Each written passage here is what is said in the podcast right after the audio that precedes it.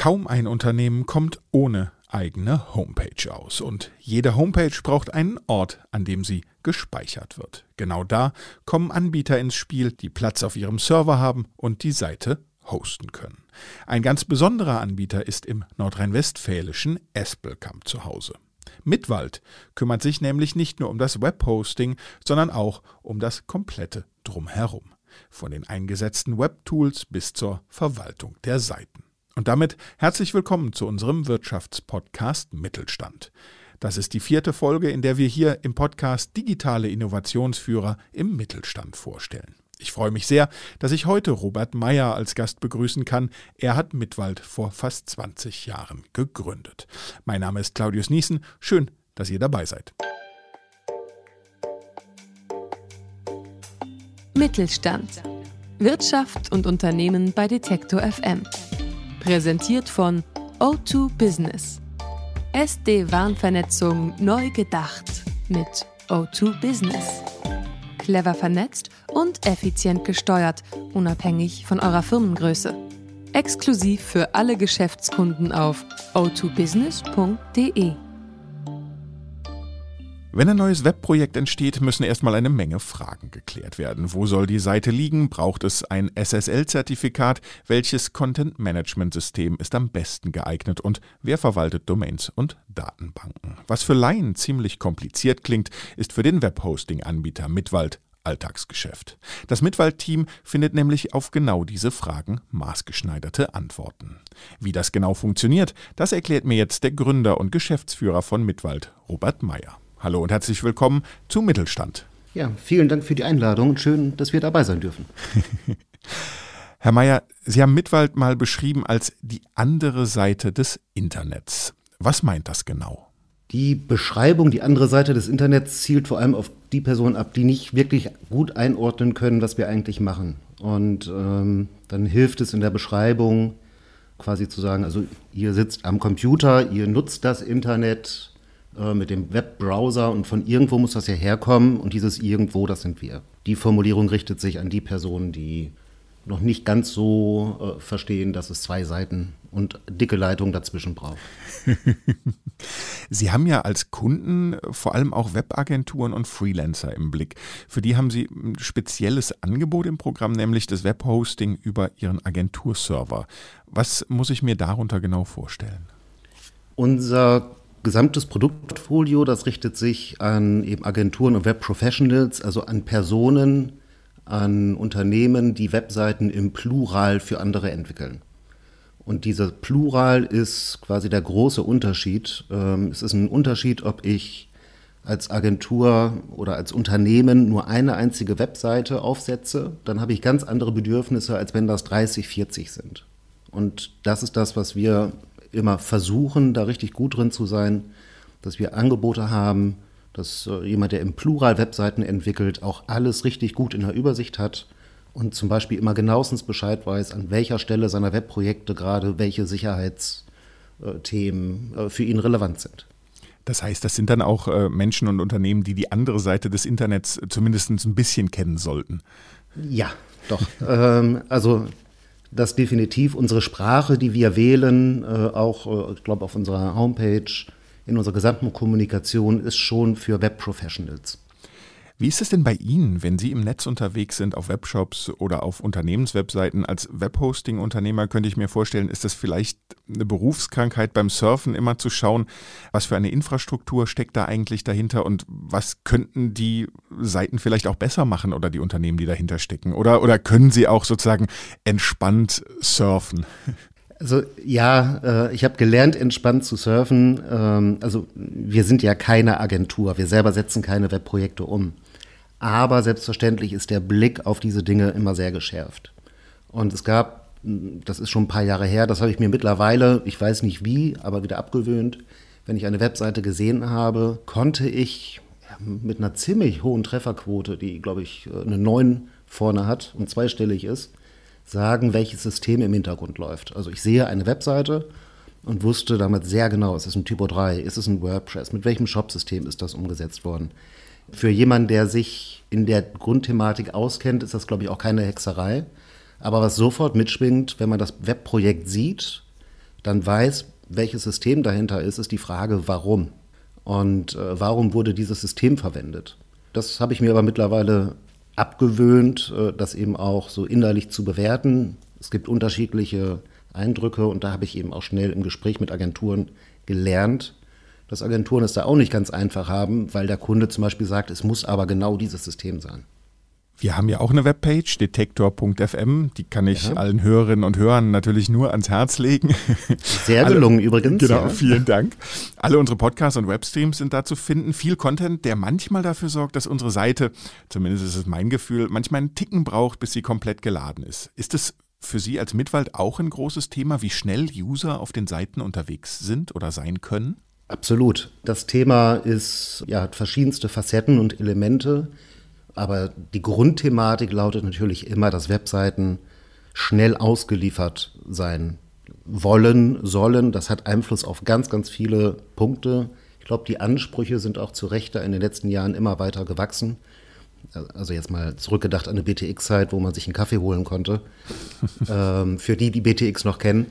Also der Anspruch ist ja heute ein, ein gänzlich anderer. Wir reden ja wirklich im Millisekundenbereich über Optimierung. Und das treibt uns an ganz vielen Stellen an, übrigens nicht nur aus der Thematik der User Experience, sondern genauso auch aus der Thematik der Nachhaltigkeit heraus. Denn man kann sagen, jede Webseite, die richtig schnell ist, ist auch deutlich äh, energieeffizienter. Beim Webhosting geht es ja auch viel um Vertrauen, weil bei Webanwendungen oft sensible Daten im Spiel sind. Wie sorgen Sie bei Mitwald dafür, dass die auf Ihren Servern gut geschützt sind? Das ist, äh, ich sag mal, neben der Performance auch einer unserer äh, Themen, die wir ja, täglich in, in, bei vielen Mitarbeitern im täglich Doing haben. Die ganze Sicherheitsüberprüfung, Sicherheitsüberwachung, äh, das ganze Netzwerkmonitoring. Welcher Netzwerktraffic findet gerade statt? Ist es ein Traffic, der gut aussieht? Ist es ein Traffic, der auffällig ist? Was kann man eventuell auch schon im Vorfeld herausfiltern? Das ist nicht ganz einfach, immer dann zu erkennen, was ist ein guter und was ist ein schlechter Traffic. Traffic, wenn ich das gerade erklären äh, darf, das ist ja quasi jede Anfrage, die bei uns ins Rechenzentrum reinkommt. Und das sind in der Sekunde ja, Millionen an Anfragen. Und die müssen natürlich automatisch ausgewertet werden. So, dazu gehört aber eben auch noch nicht nur der Traffic, sondern auch die Serversysteme selber, dass man da eben beobachtet, äh, ja, was ist der gute und was ist der schlechte Traffic. Und man kann ganz pauschal sagen, das kriegt man als Webseitenbetreiber kaum mit, aber dass gerade bei kleineren Projekten roundabout 20 Prozent des Traffics ein Traffic ist, der keine guten Absichten hat. Warum ist das gerade bei kleineren Webseiten so hoch? Weil sozusagen die Leute, die die Absichten haben, denken, dass die kleineren Seiten weniger aufwendig geschützt sind? Mm, es gibt ein gewisses Grundrauschen, was pauschal quasi auf jede Domäne abläuft, auf jede Webpräsenz abläuft. Und dann bei diesem Grundrauschen spielt es gar keine Rolle, ob es ein, ein sehr großes Projekt ist oder ob es ein Projekt ist, was kaum, ich sag mal, Relevanz hat und, mhm. und kaum Aufrufe hat. Dieses Grundrauschen findet immer statt. Und bei kleinen Projekten kann man wirklich sagen, sind es roundabout 20 Prozent. Das nimmt er mit Großprojekten prozentual gesehen ab. In der absoluten Zahl ist es dasselbe.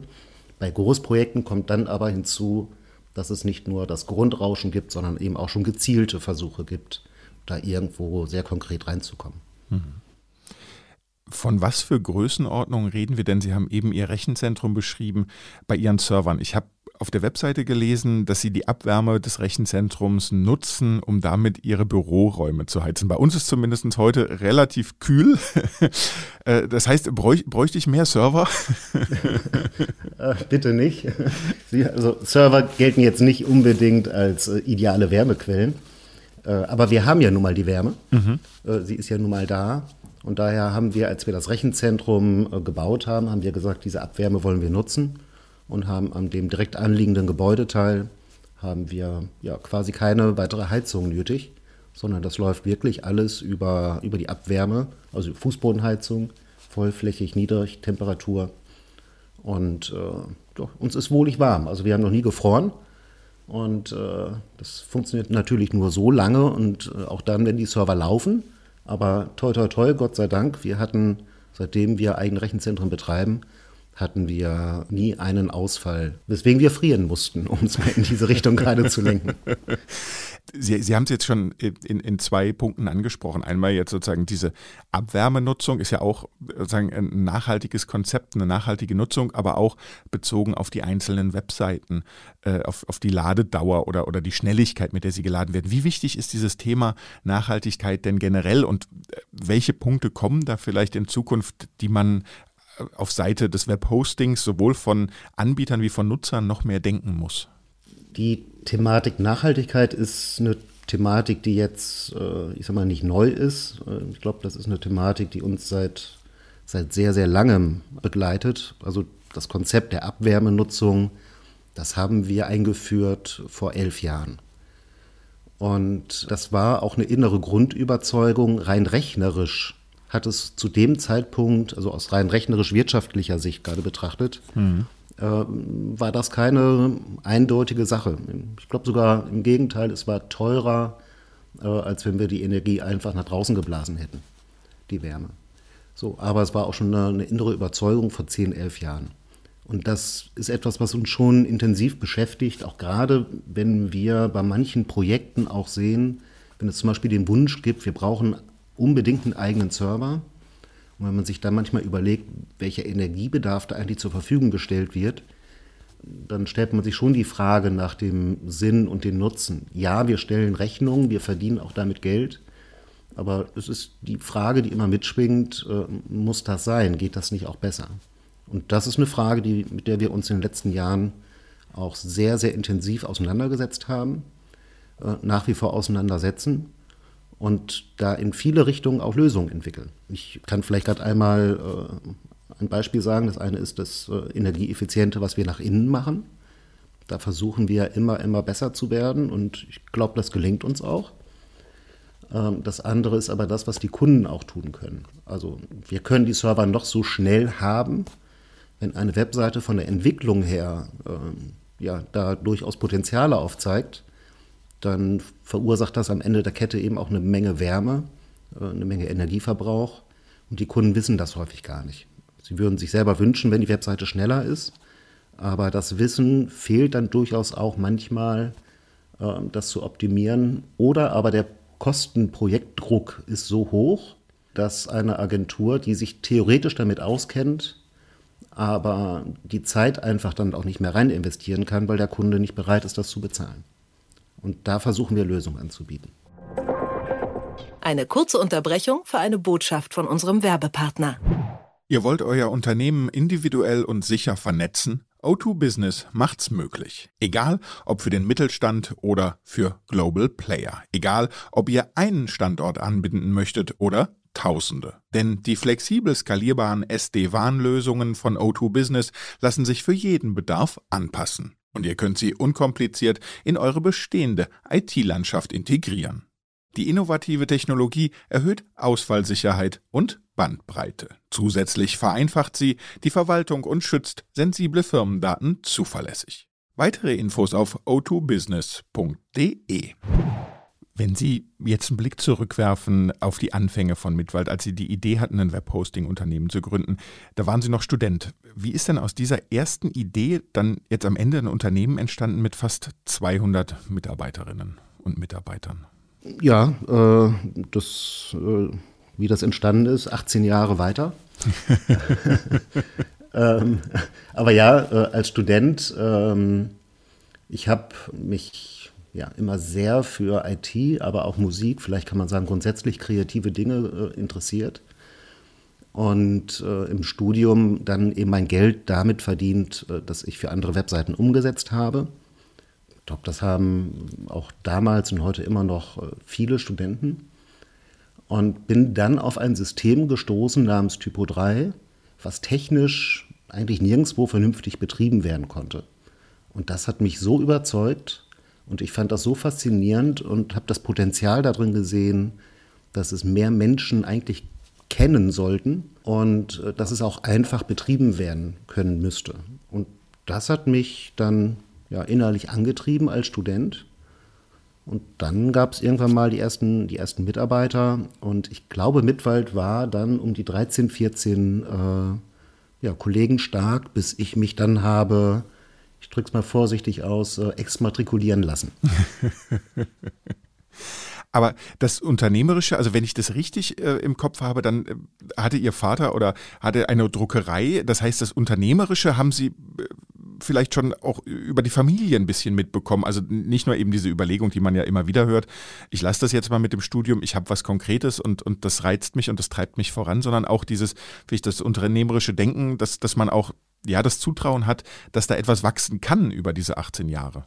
Ja, absolut. Also ich bin äh, familiär eben geprägt, äh, was das Unternehmertum angeht, das Gestalterische, dass man Dinge selber in die Hand nehmen kann, umsetzen kann. Und so bin ich groß geworden. Und äh, das Interesse für IT, glaube ich, kommt eben auch durch meinen Vater sehr stark geprägt, der sich immer für technische Themen interessiert hat und auch heute mit, äh, ich denke, ich darf es auch sagen, über 80 sich auch nicht davor scheut, einen neuen Rechner selber zu installieren, aufzusetzen und äh, ja auch neue Programme auszuprobieren. Also er ist technisch sehr, sehr affin, immer interessiert gewesen und das hat mich in meiner Jugend eben auch unheimlich begleitet und er hat uns da auch immer sehr stark drin gefördert. Also nicht nur mich, sondern ich habe auch noch Geschwister. Und äh, ich glaube, diese Kombination technisches Interesse, gestalterischer, äh, gestalterische Möglichkeiten zu haben, das war so ein großer Antrieb, Deswegen glaube ich, so Studium auch nicht ganz meins war. Es ist eben eher passiv. Ja, man muss selber viel lernen, auch selbst organisiert lernen. Ähm, aber dieses Warum, Wieso, das kam auch dann schon eher in meiner nebenstudentischen Tätigkeit. Mhm. Das hat mich einfach mehr, mehr überzeugt. Das heißt, das, das Exmatrikuliertsein war dann auch äh, familienmäßig nicht so relevant. Das, das hat Ihnen Ihr Vater nachgesehen dann. Das, das hat äh, das war reine Formsache. Ist ja auch wichtig, weil ich glaube, dieser Druck, der manchmal herrscht, eben dieses gerade, weil, weil Eltern von ihren Kindern ja, nicht verlangen, aber doch oft sich wünschen, dass sie sozusagen in, in eine gesicherte berufliche Umgebung äh, eintreten, äh, dass das oft zusammengesetzt wird mit dem, mit dem zu Ende gebrachten Studium und dass man dann aber auch den Mut haben muss und, und diese Chance zu ergreifen, die vielleicht auch, auch neben so einem äh, klassischen äh, Weg geht, ohne Brüche. Und ich glaube, da, da ist es wichtig, wenn man vorher schon ein Umfeld hatte, das einen prägt und einem auch die Sicherheit gibt. Ja, das ist auch etwas, was ich durchaus jedem weitergebe. Ich glaube, es ist nicht der exzellente Lebenslauf, der wichtig ist. Äh, natürlich fragt man rein in Bewerbungsgesprächen, das mache ich auch, was irgendwelche Abbiegungen denn zu bedeuten haben. Aber die Abbiegung selber würde ich jetzt nicht äh, interpretieren, sondern spannend ist eben die Frage dahinter, wieso. Mhm. Und da versuche ich auch jeden Mut zu machen. Und ähm, ich bin der Meinung, wenn, jetzt gehe ich aber noch einen Schritt weiter, wenn Schule für jemanden etwas nichts ist, mal ganz überspitzt und wirklich schlechte Noten in der Schule haben sollte, das bedeutet noch lange nicht, dass jemand nicht fähig ist oder ähm, nicht intelligent ist, sondern es ist einfach ein System Schule und so, es kommt darauf an, was mache ich damit? Was ist, äh, wie nutze ich meine, meine Potenziale, die ich habe? Und wenn man da den Blick drauf schärft, und das tun wir eben auch in Bewerbungsgesprächen, dann haben wir damit, glaube ich, insgesamt schon recht, äh, recht gut Erfolg. Also wir haben einen großen Anteil an Mitarbeitern, äh, die einen akademischen Abschluss haben, aber eben auch nicht jeder. Ich sag's mal so, der Satz mit der Schule hätte mir zu Schulzeiten sehr geholfen. ja, ich werde ihn bei meinen Kindern auch nicht übertrieben anwenden. Da werde ich schon gucken, dass sie auch mit dem System Schule gut klarkommen. Da sind wir auch Aber, schon wieder zwei, ja. Ja, das. Aber wenn jemand damit nicht klarkommt, dann muss das jetzt nichts äh, gravierendes, lebenseinschneidendes sein. Sie haben jetzt schon von, von äh, sozusagen Mitarbeiterinnen und Mitarbeitern gesprochen. Lassen Sie uns kurz über, über Fachkräfte reden. IT-Fachkräfte werden ja überall händeringend gesucht und die großen Tech-Hubs in Deutschland sind eher in den großen Städten, also Berlin, München, Hamburg zum Beispiel. Wie locken Sie da junge IT-Menschen ins doch eher beschauliche Espelkamp? Indem wir gut herausstellen, äh, was denn auch die Vorteile des beschaulichen Espelkamps sind. Und äh, ja, es gibt, wenn ich jetzt in Berlin bin, in, in Hamburg bin, natürlich gibt es da ein, ja, etwas, es gibt ein gutes Arbeitgeberumfeld, es gibt eben durchaus einige Unternehmen, die sich damit beschäftigen, mit der Thematik. Ich muss aber sagen, jemand, der in zu uns möchte, jemand, der in einem Umfeld arbeiten möchte, was sich stark mit Webtechnologie beschäftigt, ein vergleichbares Unternehmen wird schon ein bisschen schwierig hier in der Region. Also wir haben ein Einzugsgebiet, das geht von Osnabrück, Bremen, Bielefeld, Hannover. Ähm, also es ist schon ein ziemlich großes Einzugsgebiet. Ähm, die Wegzeiten für Mitarbeiter, wenn sie mit dem Auto kommen oder mit dem Zug kommen, kann man sagen, sind ja bis hin zu einer Dreiviertelstunde, einer Stunde. Das hat man in der Großstadt teilweise auch. Ähm, wir haben natürlich auch gute Remote-Möglichkeiten, nicht nur jetzt äh, seit Corona, aber mit Corona natürlich ja, sehr gut optimiert. Also wir haben ein sehr, sehr gutes Einzugsgebiet. Aber man muss sich immer auch bedeutsam machen, was sind denn die, ähm, ja, was sind die Vorteile? Und die kann ich ganz klar sagen, äh, das ist äh, Wohnraum. Ähm, wenn ich vergleiche, wie viel von meinem Netto oder von einem Netto für, für das Wohnen ausgegeben wird und was ich dann dafür auch bekomme, das ist hier im ländlichen Gebiet schon völlig anders. Also sich hier ein Grundstück zu kaufen mit, ich sag mal, 1000 Quadratmeter oder 800 Quadratmeter, ähm, das ist möglich. Hm. Und äh, mit einem Anfahrtsweg zur Firma von dann fünf Minuten. Ähm, Jetzt kann ich mir vorstellen, oder ich glaube, wir müssen nicht darüber reden, dass äh, auch wenn Sie im ländlichen Raum sitzen, dass Ihr Unternehmen sehr, sehr gut angebunden ist sozusagen ans, ans Netz. Aber weil Sie gerade auch schon über die Remote-Möglichkeiten der Mitarbeiter gesprochen haben, äh, wie sehr spüren Sie denn da an der einen oder anderen Stelle, dass es noch äh, weiße Flecken gibt auf der digitalen Landkarte in Deutschland? Also ist das manchmal noch ein Problem, dass Sie zwar alles ermöglichen können als Unternehmen, aber dann der Mitarbeiter oder die Mitarbeiterin zu Hause sagt, ja, würde ich alles gerne, aber ähm, bei mir kommt nur das und das an. Ja, ähm, das gibt es durchaus nach wie vor. Ich muss aber auch sagen, dass was gerade geschieht hier im, im ländlichen Gebiet, das ist schon, äh, ist schon richtig gut. Äh, also wir kriegen jetzt aktuell, ähm, ja, wird wirklich fast alles mit Glasfaser versorgt. Ähm, also an die direkten Hausanschlüsse. Äh, mein eigenes Privathaus ist aktuell noch nicht mit Glasfaser versorgt, aber ich hoffe drauf, dass es auch bald kommt. Hoffen heißt äh, in den nächsten Monaten. Damit kann man arbeiten. Das ist auch das, was ich heute habe. Schwieriger ist natürlich wirklich jetzt im ländlichen Gebiet der sehr weit abgelegene Bauernhof, so nenne ich ihn mal, oder ehemaliger Resthof, ein Mehrgenerationshaus, äh, was dann auch schon über viele Jahre oder viele ja, über 100 Jahre in mehreren Generationen auch weitergegeben wurde. Da wird es dann manchmal ein bisschen tricky. Also tricky auch in der Form, dass wirklich eine Remote-Arbeit faktisch kaum möglich ist. So, das ist dann aber in Corona auch äh, eine, eine Möglichkeit gewesen, eben, dass die Personen dann einfach ins Büro gekommen sind. Ich glaube, wir hatten hier sechs Mitarbeiter gehabt. Abgesehen jetzt die vom Rechenzentrum waren sechs Mitarbeiter, die aufgrund äh, des Internets zu Hause nicht äh, zu Hause hätten arbeiten können. Also im Großen und Ganzen ländlicher Raum ist auf einem richtig guten Weg. Doch eine überschaubare Zahl, wenn man so will. Ne? Hm. Ja, doch. Lassen Sie uns zum Schluss noch einmal auf die aktuellen Trends schauen. Was würden Sie denn sagen, wie sieht Webposting in fünf Jahren aus? Was tut sich gerade und, und wo kommen wir hin? Also für mich zum Beispiel jetzt als Laie äh, mit ein bisschen Blick auf heise.de würde ich sagen, Cloud Hosting ist so ein Thema. Gibt es, gibt es noch mehr oder ist, äh, was ist im Moment, was brennt? Ja, ich würde es äh, ein bisschen anders bezeichnen. Cloud Hosting ist ja ein, ein Mittel äh, zum Zweck. Mhm also Cloud-Technologie haben wir auch, im, also das ist eine Frage auch von, wie differenziert man das jetzt, mhm. wie macht man das? So die Ansätze von Cloud-Hosting haben wir auch schon seit, seit längerem äh, so technisch umgesetzt. Äh, wir, wir vermarkten das nicht als Technologie nach draußen. Wir versuchen von dem Nutzen äh, zu sprechen. Das, was, glaube ich, in Zukunft mehr kommen wird, ist eine grundsätzliche Veränderung dessen, wie Webprojekte eigentlich umgesetzt werden. Und äh, es gibt unterschiedlichste neue Systeme, sehr, sehr spannende Systeme, äh, die einfach gänzlich anders funktionieren. Und das ist eben etwas, wo wir Antworten darauf finden müssen. Und diese Antworten sind nicht immer mit der Überschrift Cloud, sondern äh, sie haben auch andere Überschriften.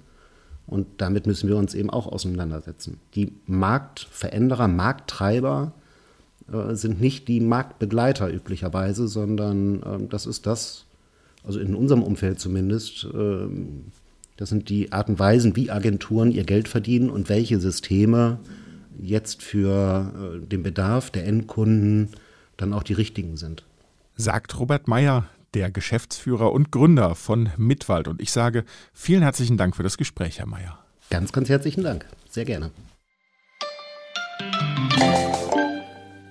In dieser Folge von Mittelstand habe ich mit Robert Meyer, dem Gründer von Mitwald, über die Zukunft des Webhostings gesprochen. Die nächste Folge gibt es wie immer in zwei Wochen, also kurz vor Weihnachten. Da geht es unter anderem um Hardware to Go. Das ist ein Automat, an dem man keine Snacks kriegen kann, aber dafür zum Beispiel eine Webcam oder eine Maus. Alles eben, was im Büroalltag gerne mal kaputt geht. Wenn ihr das nicht verpassen wollt, dann abonniert unseren Podcast doch gerne. Ihr findet uns zum Beispiel bei Spotify oder bei Google Podcasts und natürlich auf unserer Webseite detektor.fm. Am Mikrofon verabschiedet sich für heute Claudius Niesen. Ich sage Tschüss und bis zum nächsten Mal. Wir hören uns. Mittelstand. Präsentiert von O2 Business.